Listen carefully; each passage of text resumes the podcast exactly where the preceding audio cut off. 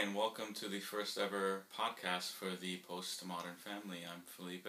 And I'm Lillian. And tonight we'll be discussing our childhood backgrounds uh, and leading up to adulthood and the point in which we first met, so that you get a feel for, you know, why we are the sort of people that show up on your YouTube videos and uh, why we make the jokes we do and the comments we do. Get a little bit more context. So we'll begin with Lillian and uh, then move on to me. So why don't you get going and tell us a little bit about where your family's from and how you got to America? Right. My parents, uh, my mom is from Taiwan and my father is from Hong Kong. And they um, are, their parents are from mainland China. So they fled mainland China uh, during the communist reign of Mao Zedong and they were fleeing and finding sanctuary. My father's side fled to Hong Kong, and my mother's side fled to Taiwan. So they were born in those respective countries and grew up in that culture. And um, so, therefore, my father grew up speaking three different languages because they were under British rule. So they mm. learned English, British English, um, uh, Cantonese, which is the native to Hong Kong, and Mandarin because the uh, because Hong Kong was a part of mainland China, and mm-hmm. that was the main language. And that was like kind of a sore point for him, right? That he grew up under Western rule. Yes, absolutely. And he so didn't it must like be it. a sort of sore point that uh, you're living under British rule yet again. I wonder. I don't know. That's taken a bit far. Um, and then my mom, um, she went, so she grew up in Taiwan. She has six siblings, so she's one of five sisters, and she has two brothers. And my father, he has two siblings, one older sister, one, one younger brother. And they met at Taiwan University, which is the best university in Taiwan. And after they met, they started, after several years of knowing each other, they started dating. And then in the middle of that, before they got engaged or married, my mom decided to move to America to attend a graduate school in New York. And my where her sister and other family were already. Yes, exactly. So my um, my oldest aunt, uh, she would be called Daima. Um, she we love Daima. Yeah, she kind of led the way, I think, to America. So she got her parents, her brothers and sisters, and everyone to come over. And my mom studied there at New York, and then also my father kind of followed her and also got a graduate degree there. So they got married in um, in that town, and then found jobs nearby, and that's where I was born. Mm. Um, and then 18 months later, my brother was born, so there was two of us. Hmm. Um, and so my mom was a professor in the university, and my dad was a engineering, um, a program analyst for computers. Mm-hmm. Um, and we we lived in that first town for 10 years mm-hmm. before we moved because my mom lost her job. Mm-hmm. And she's convinced it had to do with racism actually and i and i i just remember that as a young person i haven't talked to her recently about that mm. but um, she found another even better paying job better school mm-hmm. in um, across the state so yeah, so it was just touch a little bit upon what, what it was like to grow up in the U.S. Um, as an immigrant family and what yeah what impact that had on your cultural identity. Right. So I grew up learning Chinese first. So we spoke Mandarin at home. And obviously, they tried to teach me some English because we were living in America. But when they would teach me English, I would speak English with a Chinese accent. Mm. So my first language was Mandarin up until I went to kindergarten. When I started going to school, then I remember the children making fun of me because I had this Chinese accent when I spoke. Mm. And I quickly shed that accent. And so today, the voice you hear probably sounds to you like a white blonde woman. Yeah. Uh, definitely not a Chinese person. um, in fact, our current lease agent was in contact with us for two years only via phone or email. And for the first time, we met a couple months ago, and she was surprised to see that I was a tall Chinese woman. Um, She was expecting a blonde. she told us that. woman. Yeah, she said, I thought you were a white, I just imagine white and with blonde hair, long blonde hair. And so thought that was funny. Yeah. But that that's actually what a lot of my childhood friends called me. They called me a Twinkie. Mm, Uh, what's that? So it's after a American junk food where it's white on the inside and it's yellow on the outside. Another way of saying that is a banana. I've heard that as well. So that I looked Asian, but I was completely whitewashed uh, American kind of on the inside. Yeah. So did that have any um any challenges for your relationship between you and your family? I think so. I mean, we didn't. My father really wanted us to be like Chinese and, and embrace that culture. They sent us to Chinese school every Saturday morning. Oftentimes, I was kicking and screaming and crying, not wanting to go because I wanted to stay home and watch cartoons. But um, Reminds me of my daughter. and so we, though we went, I did not apply myself. I saw a lot of my peers were way more advanced or they just were better at it than me that I just didn't feel like I wanted to try because I would rather try at something I feel like I'm good at. So I didn't really learn to read and write as well as I should have. And then I, I feel like I also didn't appreciate the culture that my parents were trying to teach me because of the influence I had in my in the American school.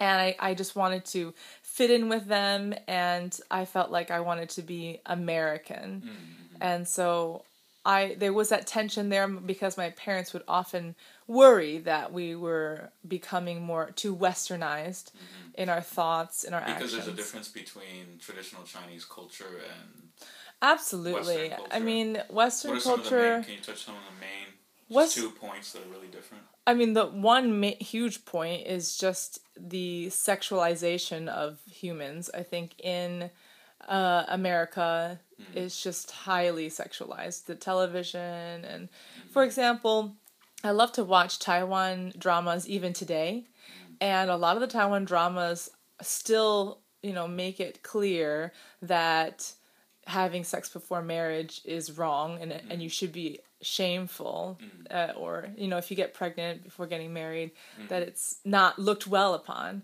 Um, so i think they were worried about that um, especially since i showed uh, a desire to i liked boys basically when i was in kindergarten. I i would be like that's my boyfriend and i thought it meant it was someone who i liked but so I was like, I have 13 boyfriends, and they always thought that was funny, and they, my cousins would make fun of me because I was young, I didn't understand. But, um, so that's probably the main thing is just the like l- loose kind of mentality with your with that. Mm-hmm. And so my parents impressed upon me. They said that they didn't, you know, they waited until after marriage, and that mm-hmm. was. Um, that was a virtue that mm-hmm. they wanted to see happen in me. The second huge thing is filial piety. So in Chinese culture, um, bringing your family honor is the greatest virtue. It's the greatest honor to do. So everything you do in life, you're thinking of honoring your parents and your your ancestors who have died previously. You don't want to bring them shame um, because that shame is like everlasting. It kind of like echoes in the in eternity. So you could say that in the West, there's there's two aspects of that idea that are absent. First is um, respect for parents and and this and ancestors. Mm-hmm. One, but then number two is this concept of shame as such. I Yes. Think in the, in the West, shame has sort of exited stage left, if you will. I guess so. Um, one of the okay, it's wrong to shame anyone about it. Yeah, exactly. In fact, um, I think a lot of Chinese people will relate. But when you see your parents after you, let's say you went to university and then you come back for the first time, they'll usually probably tell you that you've gotten fat. Like they'll say it to your mm-hmm. face, "Oh, you look fat," mm-hmm. and it's not really an offensive thing to say as a Chinese person. It's just a matter of fact. Mm-hmm. But I think if you said that to the average American, they would get highly offended, and and and maybe have no shame and want to say, well, I don't think it's shameful to be this way, blah blah blah, and so that's just uh, yeah, yeah. Um, the body positivity movement. Um, but anyway, so we grew up with that tension in the household, trying to. F- I was trying to find my identity, and I've got to say I didn't have a strong identity, and I also didn't have a good relationship with my father. So I tried to find myself in other people, especially other men. And And, this was you said. Did you mention that? Um, so halfway through your childhood, your mom moved to another city. that's right. And your father sort of stayed back. That's right. So my mom, because she lost her job as a professor, um, and then found another one across the state. My father, who was at that point, you know, kind of middle aged, had difficulty finding another job in that new city. So my brother and I moved with my mom because she's just the more maternal, you know, caring for children. Mm-hmm. And my father would come on the weekends and visit us. Mm-hmm. And unfortunately, because my father was the disciplinarian, that meant all the weekends I was being disciplined for all the bad mm-hmm. things I did during the week when he wasn't there. And that, that found I found that really difficult. So our relationship was unraveling, um, starting at I mean I was ten at that time when we moved, but definitely by sixteen I was rebellious in nature and um, sneaking out and things like that. So um, when we right before I went to university, um, I decided to go to the same university that my parents went to. Um, but right before I decided that, I was sat down by my my pastor. So my my mom was bringing my brother and I to church, and um, and so he the pastor said, you know, you've been coming to church for this long. Why aren't you a Christian yet? And um, I forgot to mention that my father is very antagonistic towards Christianity, and all throughout our childhood, he was trying to teach us how Christianity is really stupid, and it's for the weak-minded, it's for the weak-spirited people.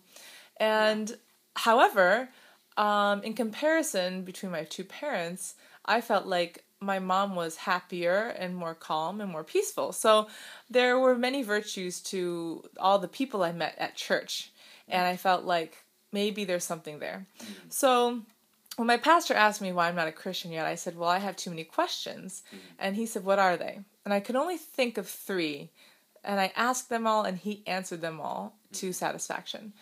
And so then I thought, and he, then he asked, So what's stopping you now from becoming a Christian? And I said, Nothing, I guess. And I, in the back of my mind, I thought, let's just try this out. If it's wrong, I'll just switch back and just say, you know, I just said that I would be a Christian. Um, but I did tell him, yes, I, you know, I'll accept Christ into my life. And so we prayed in his office, and I went off to school for university. That first year, I did nothing Christian really. Didn't read the Bible, didn't hang out with Christian people. And I must say, I was a wreck. Like, I think emotionally I, and socially, my grades weren't even that good. Like, they were good, but they could have been way better. Um, and so it wasn't until my second year where I, I met some friends who were Christian and they confronted me on my lifestyle and challenged me to say, if you are calling yourself a Christian, if you accepted Christ, then why are you behaving this way? Mm-hmm. And that's, That's something that in today's age is, I mean, in any context almost, it's very difficult to do as a, as a friend to sort of sit someone down and say, you know, I think X, Y, and Z are not right. Absolutely. And, and you know, if, if if no one did that to me, I just don't know where I would be. You know, I, I feel like I just had no idea. I didn't know that Christians were supposed to read the Bible. Mm. So I started reading the Bible, and that really changed my perspective on life and everything. And I felt like, mm. for once, I felt like the purpose of my life and the identity that I was looking for mm-hmm. could be found. Mm-hmm. So I felt So you kind of had basically like an identity crisis from childhood all the way up to this point. Yes. In a sense. Yes, exactly. Who am I? Who am I supposed to please? Mhm. Right? There's so many people out there. Who am I supposed to live up to? Mm-hmm. Um, and what is my ideal standard of greatness? So, Mm-hmm. um, Christianity answered all of those for me, Mm-hmm. and really helped me in in doing well in school, uh, Mm-hmm. doing well uh, for my recital. So I went to school for music education as an undergrad. Mm-hmm. I actually started out as a performance major, but my mom convinced me that that was the better way to go was to get some uh, music education um, degree because then you could at least teach. And so I did a dual. It was kind of like a dual called music education with performance honors. So as you talk about this kind of like a challenging program, can you, um, for our listeners who aren't living as immigrants in the West, who are Westerners, and kind of, it would be difficult for them to try to think what it's like to be an immigrant. Um, can you can you talk about what influence being an immigrant in the U.S. had on the kind of work ethic and expectations on you, uh, career expectations, academic mm. expectations mm. that your parents laid on you. That's right. So my parents were trying, they believe in education as the gateway to successful life. So they really pushed on us growing up before going to university that education was our number one priority. So, therefore, they didn't want us getting part time jobs. They didn't want us spending too much time doing some sports or even music. And though those were important, they were all a part of making us well rounded and looking good for the university schools, yeah, right? Or leap years, year offs. Um, None of that, no way. So, we went straight from graduating high school into university setting. Mm-hmm. And um, and I had a full workload because I was doing that dual thing. 20 credit hours was my minimum, and a lot of people who go to college um, uh, take about 15 to 16 credit hours. So I was maxing myself out. I also was there because my mom, because she's a professor, uh, was able to get. Um, I was able to get a full free tuition, so full mm-hmm. ride um, the only thing I had to pay my first year was room and board, so that was mm. ten thousand dollars. And after that, I became a resident advisor, and that paid for the rest of my room and board uh, mm. for the rest of the three years of my undergraduate degree. Yeah. So that means I got a four year du- double kind of bachelor's degree mm. for 10000 and my mom and my mm. dad were happy to pay that for me. They didn't ask me to pay it back. Mm. So the uh, you know, you've heard the term tiger mom and things like yeah. that. I think it's I think it's true that there's such a high expectation mm-hmm. for doing well in school. Yeah. Um, and so, for example, I remember I think I was in fourth grade. I got my first B, mm-hmm. and they were showing me my my report card and said, "Do you know what B stands for?" B stands for bad. and I was like, so for our, our UK listeners, the, the American grading scale is A is best, B is next, C is like middle average. average, D is you're like near failing, and F is fail. Yes, they skip E for some reason, and then A is usually uh, out of 100, 90 to 100, so mm-hmm. that would be A, and then so the B's are 80s, yeah. C's are 70s. So you were you got your first 80s, you know, and they said that's bad. Yeah. Yeah. And so from then I knew okay the standard was I've got to get at least an A minus right. yeah. um, so in university, thankfully I did it very well, and um, I do attribute a lot of that peacefulness that I had during university to mm-hmm. my my Christian walk. Um, but uh, that was that. So I I was there for four years, and then I applied to master's degrees. Mm-hmm. And and as you get into that, so the this has implications for some of the some of the videos that we've done in which you say you've given up a career. So this was all down the road, a path of establishing a career. You were mm-hmm. career minded and career driven. Oh yeah, absolutely. Yeah, I. So after so I that's finished, definitely is that definitely a Western trait and not a um, an Eastern trait in, in the traditional family. Mm, I'm not sure mm. because a lot of my cousins have pursued high career mm-hmm. um, accolades and are do are doctors now and mm. so and they're and they're female right it's mm. not like it was just for the men yeah i think they saw the west as an opportunity for anybody to make themselves mm-hmm. yeah gotcha okay so then you went into your uh, graduate program yeah, so I I applied to many different schools um, in masters and also for doctorate programs in music and choral conducting. Mm-hmm. And once again, where I was going, they offered me a full tuition, free ride to stay with them another two years, mm-hmm. and where they would give me degree. yes, mm-hmm. and they would give me two master's degrees one in music education and one in choral conducting, which was my passion at the time.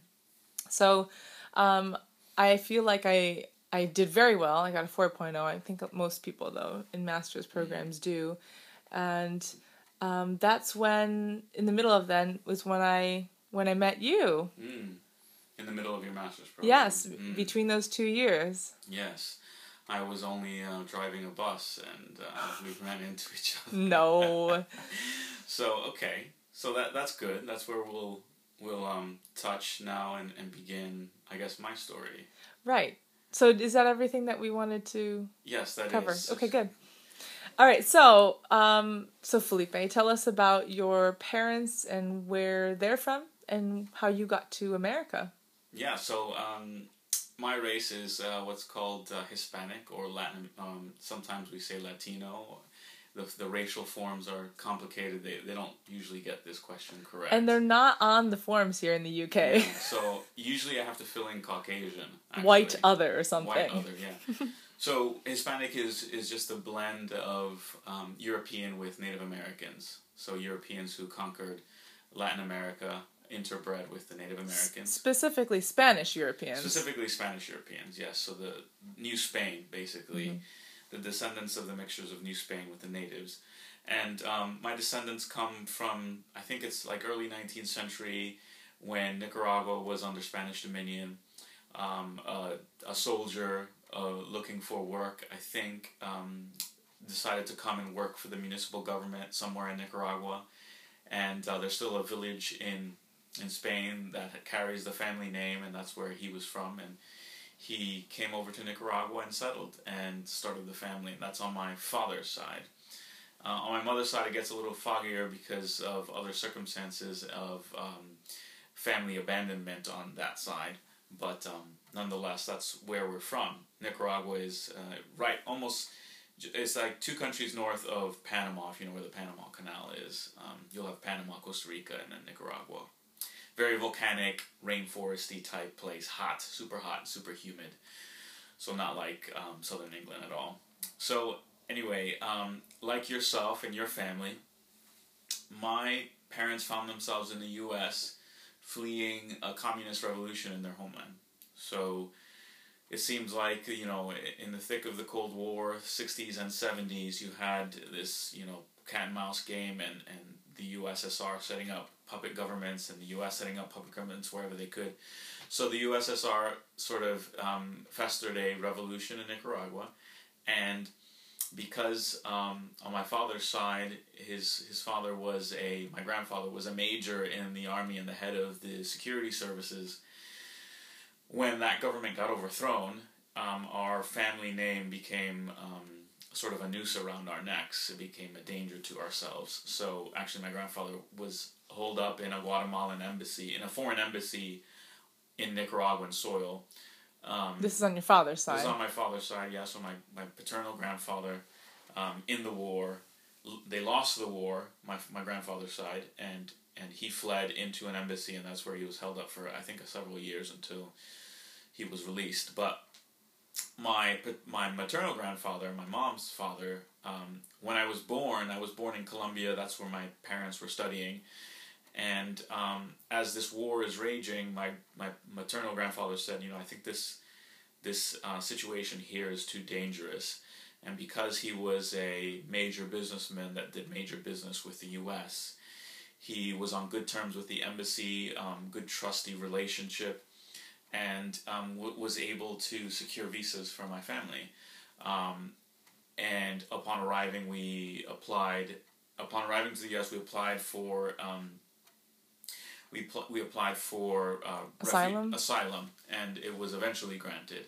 But yeah, so we ended up being uh, moving to Florida when I was about eight months old, fleeing um, war, the destruction of um, my family's country and my the country where I came from, basically. Because Colombia, I was just born by circumstance, but my culture and my, my DNA is Nicaraguan.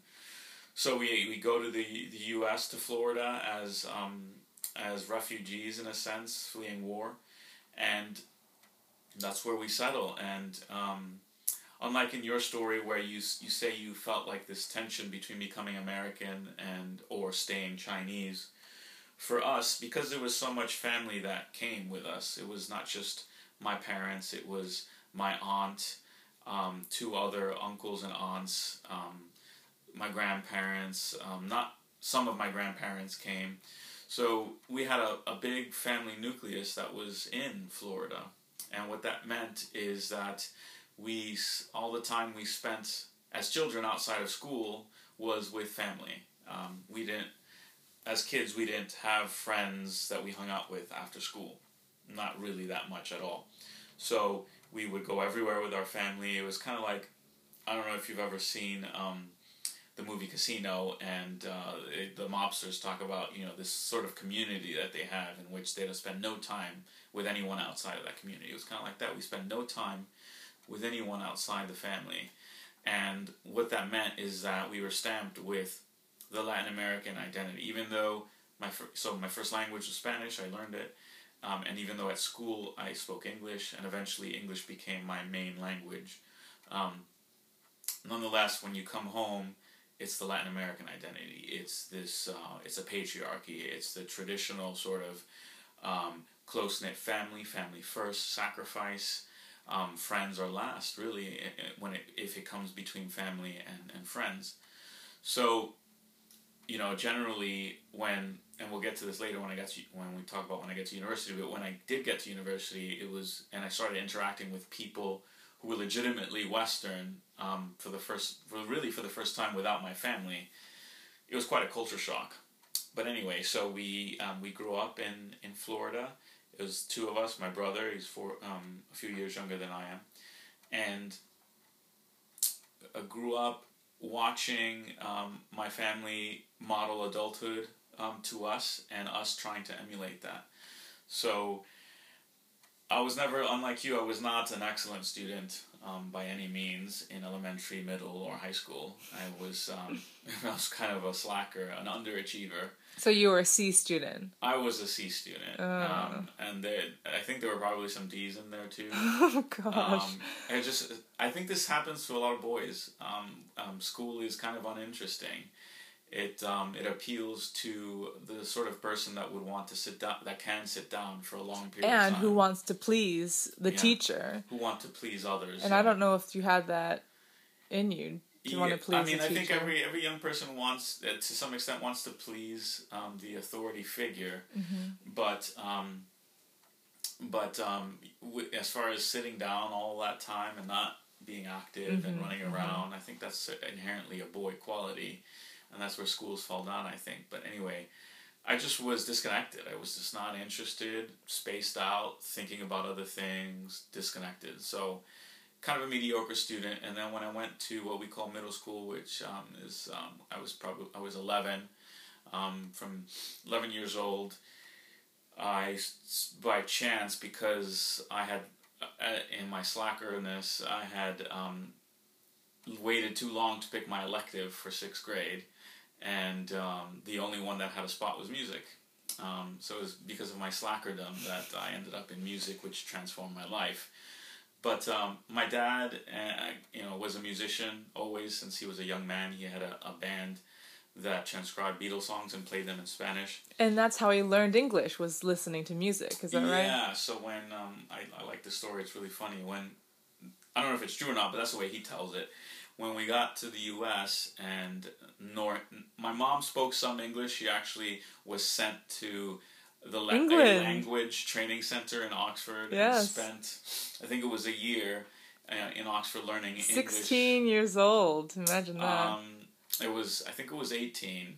Uh, no, was it sixteen? she says it was 16. Right. So she came and learned um, British English, um, and so she she had some of that, but my father had learned no English. So he was faced with this challenge, and what he did was he transcribed country songs, and the way he says it is that if I aimed to replicate the country accent. Um, that's like shooting for the stars. so if I come short, if I come short of that, I'll be all right, basically. Like southern country, is that what you Yeah, meant? like southern country song. Yeah, so yeah, for our, our um, European and, and British listeners, when we say country music in the U.S., that means that twangy, like, Cowboy. like yeah, back home Alabama kind of twangy kind of stuff. So I wonder why he thought that that was the gold standard. I have no idea, but that is the gold standard. That's the way he tells it, and. Uh, but yeah, he he felt it was while he was Latin American and he passed on the Latin American values and ethics, he still loved America. He was like su- su- still is super passionate about the opportunity that he was given and the success he had um, experienced and everything that happened to us as as children his children in terms of the opportunities we were given and the way we were able to succeed. So very patriotic and so So you took after him in music, in his in love music, for music. I did, yeah. And um, so then I started my musical career as an eleven year old playing trombone because it was the cheapest instrument to rent, and you know we being not very well to do. Um, I wanted to play saxophone, but that was too expensive. I think it was like two times the rent. Mm-hmm. Um, so here's this instrument that has a slide, and um, you know, it was it's a weird. great instrument. It, well, in retrospect, yeah, it's a fabulous. It's the best instrument. But at the time, I was like, man, this is really disappointing. so um, again, just continued in my mediocrity and um, didn't really do anything much until you know one time I was one day I was shamed by asking being asked in class to play a chromatic scale, a two octave chromatic scale and I couldn't do it. you couldn't even start on the right note, I like the first note. on the first note when they asked, they said play, you know, your two octave chromatic scale starting from B flat. I didn't know what B flat was on my instrument, so, so I just made like a noise like, and um, and that was. And went it. home and you practiced. I then I went home and I yeah I became diligent because I felt ashamed. Mm-hmm. Um, kind of like you were saying about your experience in university and being you know being told to be ashamed of the way you were living. Mm-hmm. Um, shame is a very powerful um, friend to, to, to everyone, I think. Very powerful weapon to improve. So I felt very, very ashamed and um, went home, practiced my, my butt off. And I think it was like three or four months later, they did the same exercise. And I was able to do it. And, um, you know, then I got placed into the higher level bands and did well with that. And my band instructor in middle school, um, she's amazing. I, I love her to pieces. I remember crying when I left that school. She was such an important figure in my life. She said, you know, there's this um, special school in in um, downtown that that is dedicated to the arts. Um, it has it, it, teaches students to be better musicians who want to be musicians, uh, artists, sculptors, dance, all the arts. If you want to be any um, professional in those um, disciplines, then you can go to the school and they. And it, it, was free. It was a part of. It's a free school. Yes, it's one of these things they call magnet school, mm. which is a specialty school. So they have science and technology. But you have to audition. You have to audition. You have to be accepted through a mm-hmm. process. So, so I had to prepare a few pieces and know learn um, two octaves on all my major scales. Mm. And if you wanted to be really special, two octaves on all your minor scales um, and so I went to my audition, and I just remember my father saying, "You know, this is the first time you're facing the world by yourself, and um, it's very scary for me." Um, you know, uh, you know, like a, this is the kind of like Latin American family man that this is the kind of experience and, and feelings that he would have. You have your your young boy who's I think I was, I must have been um, thirteen or fourteen, and being thrust into um, an assessment with, mm-hmm. without you know his parents, without family around so I was before a panel of four judges and um, played my thing and got accepted. And that's where I went to high school. And um, it was the best experience of my life.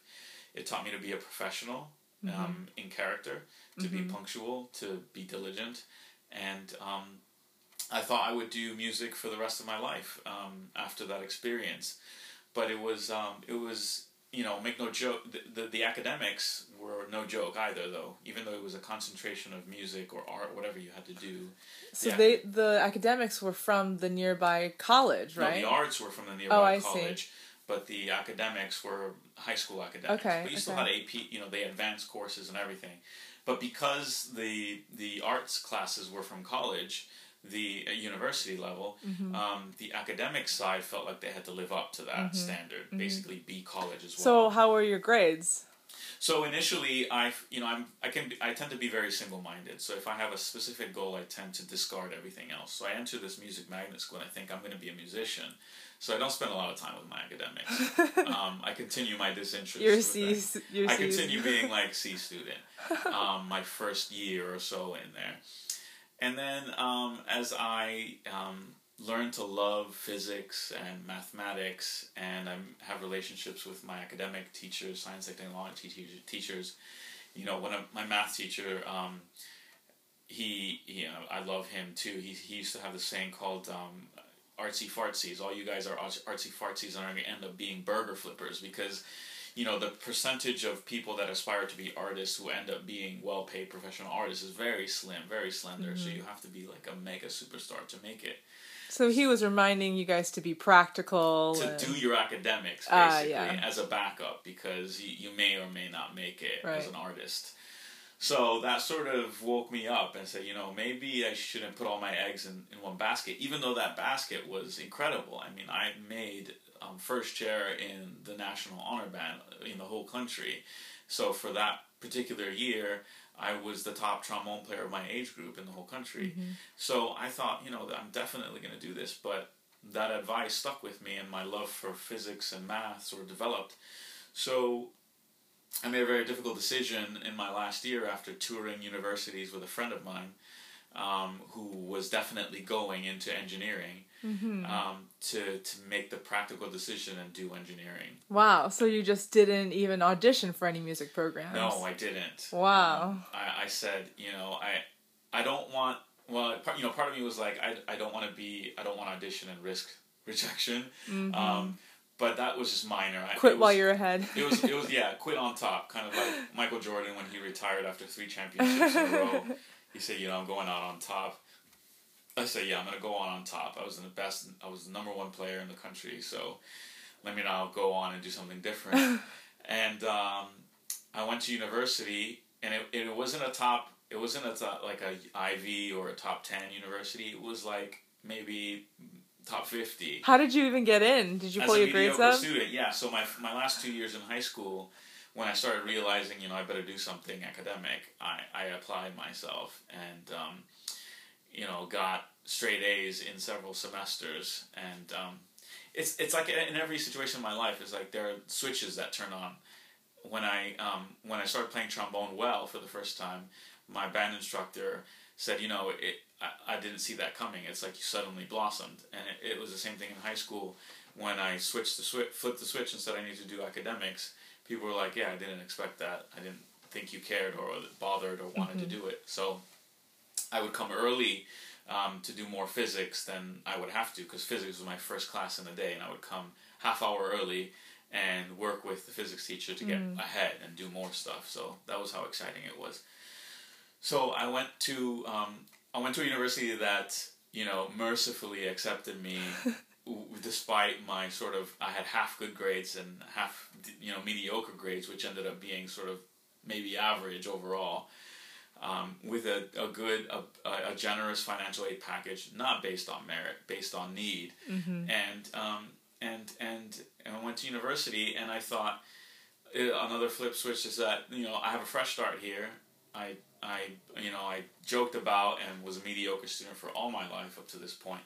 But if I'm really going to make it, I have to do something. And so from day one at university, um, I applied myself and I graduated second in my class. Four years of a rigorous program on engineering and mathematics, double major. I graduated second in my class. And this astonished the whole family. You know, they had always seen me as a mediocre student. And uh, to say nothing of the fact that my family was fragmenting just like two or three years before I left for university. My parents were uh, splitting, and I was seeing less of of them because of it, and I felt like I had to get out of Dodge because this situation, the the family unit that had you know supported me and been my foundation for my whole childhood was falling to pieces, and I thought this is hurting me really bad. So I guess I better set some other foundation, mm-hmm. and that mm-hmm. foundation is going to be me. I'm mm-hmm. gonna. It's going to be all on me.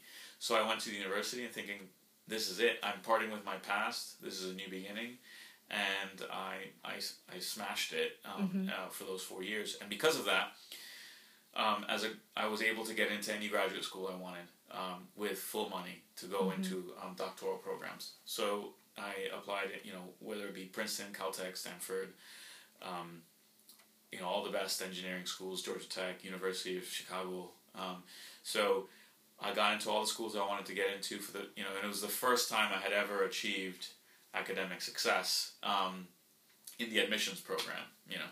So I did that, and um, it was a, a, a moment in life in which I felt like I was at the peak performance, peak game. I was on top of the world. I owned it. I had decided to do X, Y, and Z, and it was so challenging, and I did it. Um, and I was going to these, you know, graduate school interviews, and, and they were, you know, falling over themselves, saying, you know, oh, we can offer you this package, and you can study under this professor and that professor, and it was an experience that I'd never had before. And so I thought, you know, I rule the world, and um, I because I departed from my family in a sense, I said I turned my back on my family because that was fragmenting. Um, the identity that that you know the fact my family in fact was was holding my identity anchored. I was my my Yeah, identity was anchored with my family. Your undergraduate program, you weren't getting sucked into all the partying and all the drinking. yeah, so it I was still like instilled in you probably Yeah. that that's not your identity. Yeah, that's right. I mentioned earlier it was like a, an incredible culture shock. University was because you see, I had never seen such debauchery, such like getting um, drunk, uh, you know, every night, um, doing drugs and hanging out late and, and not doing your work and. I mean, I mean, I was a mediocre student by decision because I wanted to do other things, but other worthwhile things, I thought. But these people were doing other things like those things, and I thought this is very foreign to me. I, I got to get out. I can't relate to that. And so um, I moved on to graduate school at the top of my game, um, but I left off that whole family ethic and traditional ethic that I was given in regards to the way I lived as a man in terms of my relationship with women. So you started to treat yourself like you were a man in graduate school. Like you thought, okay, well now I'm I've grown up now. I've Yeah. proved myself Yeah, and now I'm going to live how I want to live. correct. And so it was somewhat different than So I your previous 4 years Yeah, so I started shedding um, my identity in some sense. Elements, core elements of my identity started peeling off. This sort of um, you know hum, you know like a humble respect for women and and uh, a, a virtuous view of women. Sort of sort of. I said, you know, I'm just gonna have, I'm gonna sow my wild oats. I'm gonna do as I please. I'm gonna live the life of a man, as as the West shows it. And um, Mm. What about my- your academics? Did they suffer at all no, my that? academics didn't suffer. I thought, you know, I, I kept at that. And, um, but inside my, my emotional life Mm. was um, a disaster. I slowly um, destroyed my inner life um, Mm-hmm. by the things that I did, trying to pursue happiness in the way that I did. Mm-hmm. And it really comes down to that I thought I viewed myself as a god, basically, as a Mm-hmm. demigod, and, uh, I could do anything. And so, rat, you know, destroying my inner life with the things that I was doing is what eventually gave me the intellectual permission to consider Christianity. And I haven't mentioned it all up to this point, but while my mom's side was Christian and I was brought to church as a boy, my, my dad in my childhood was not Christian, and he would um, and was like yours, antagonistic to Christianity. But he was the stronger role model of your he life. was the strong role model. He was the one we looked up to to, to emulate, and so I adopted that atheism. I was like a rabid um, Ayn Rand lover. Ayn Rand lover. I thought I was, you know, I had the intellectual backing. I understood reality. I was a man of science. I knew philosophy. I could argue Christians out of their, you know, out of their socks. I could ar- I could do anything. And so you were doing publications, articles in yeah, I, the I, I argued, objectivism. Yep, I argued against theists um, in print and in forums and things. I was, I was a lion for the cause of atheism, and um, so at that, it was it was that moment in which God chose to to break me down and say, you know what, you you're not a God. You don't know everything, and you need to give this a chance. You need to consider it intellectually. And so when He broke my heart, um, I was because of the things I was doing. It's not that I all of a sudden I fell into the arms of some emotional comfort that Christianity was. It was that you were realizing you are not a god. In Yes. fact, the things that you were pursuing weren't working out. yes, they were. you were trying, out. yeah. Yeah. So so I thought, let me intellectually consider this, and I, it, I didn't blindly emotionally fall into Mm-hmm. Christianity. I had to still submit it to some level of rigorous thought, Mm-hmm. because after all, I was still a man of science. So after you went to you went to Stanford, is that right? Yes. And for how many For, years? for a couple years for my master's, and then I came back to the university where I did my undergrad Mm-hmm. um, for a PhD because my fa- my life was in crisis um, in California. That's where it really peaked in crisis, and I was running away from that crisis and back into a safe space, uh, back to a place where I tasted success and had great success, and so that's where I came back, and it was there in my life in pieces where I was beginning to put it back together, or God was really beginning to put it back together, as I tried to struggle through you know, is there a God? Um, is Christ his son? Is it reasonable? Is it rational to accept these things? And it was in the beginning of saying yes to those questions that we met. Mm-hmm. And and so you were kind of an experienced Christian, and I was a newborn babe um, in the faith. Just trying to feel it out to see if it's it real. to see if it's if it's legit. Mm-hmm. And um, you know, I must say for, to to all listeners who think that um, the Christianity is an impoverished system for um, for the foolish with no depth and no sophistication. You're I mean you're sorely mistaken, as I was. And to the you know I have not diminished my intellectual capacity. I have not um, become less thoughtful and reasonable in in this new walk Mm-hmm. that I've achieved. In fact, it's been it's been more. Mm-hmm. So so that's it basically, and that's where we met. We met, um, I, you know, we believe by by God's hand, um, by chance. Yes, because the the undergraduate school university that you went to was the same as this thing. You went back to it, so Mm. Yeah. and so we would have should have crossed paths in Mm. the six five years that I was there at least before meeting you. Yeah. yeah. so um, that's it. I mean, we've gotten to our point where we've met, and um, So I- this is the end of our first po- podcast, This- and I believe you guys could subscribe to our podcast. Is that right? That's right. So do if you like what you heard, what you uh, have heard, um, and you want to hear more, we're gonna have more episodes. Uh, I'm not quite sure what the level of frequency is. I think I'm shooting for at least once a week, um, if not more. But um, we'll um, what we'll try to do here is give you a sense of uh, a, a more intimate, inside sense of who we are, um, and I think it's going to be really exciting. I'm really excited about it. I know I like to talk, and um, And of really- course, he's always just dragging me behind. I'm like, okay, let's, okay, we'll Yes, do it. yes, yes. So it's been a pleasure. I hope you've enjoyed this podcast, and um, we'll see you next time. Bye.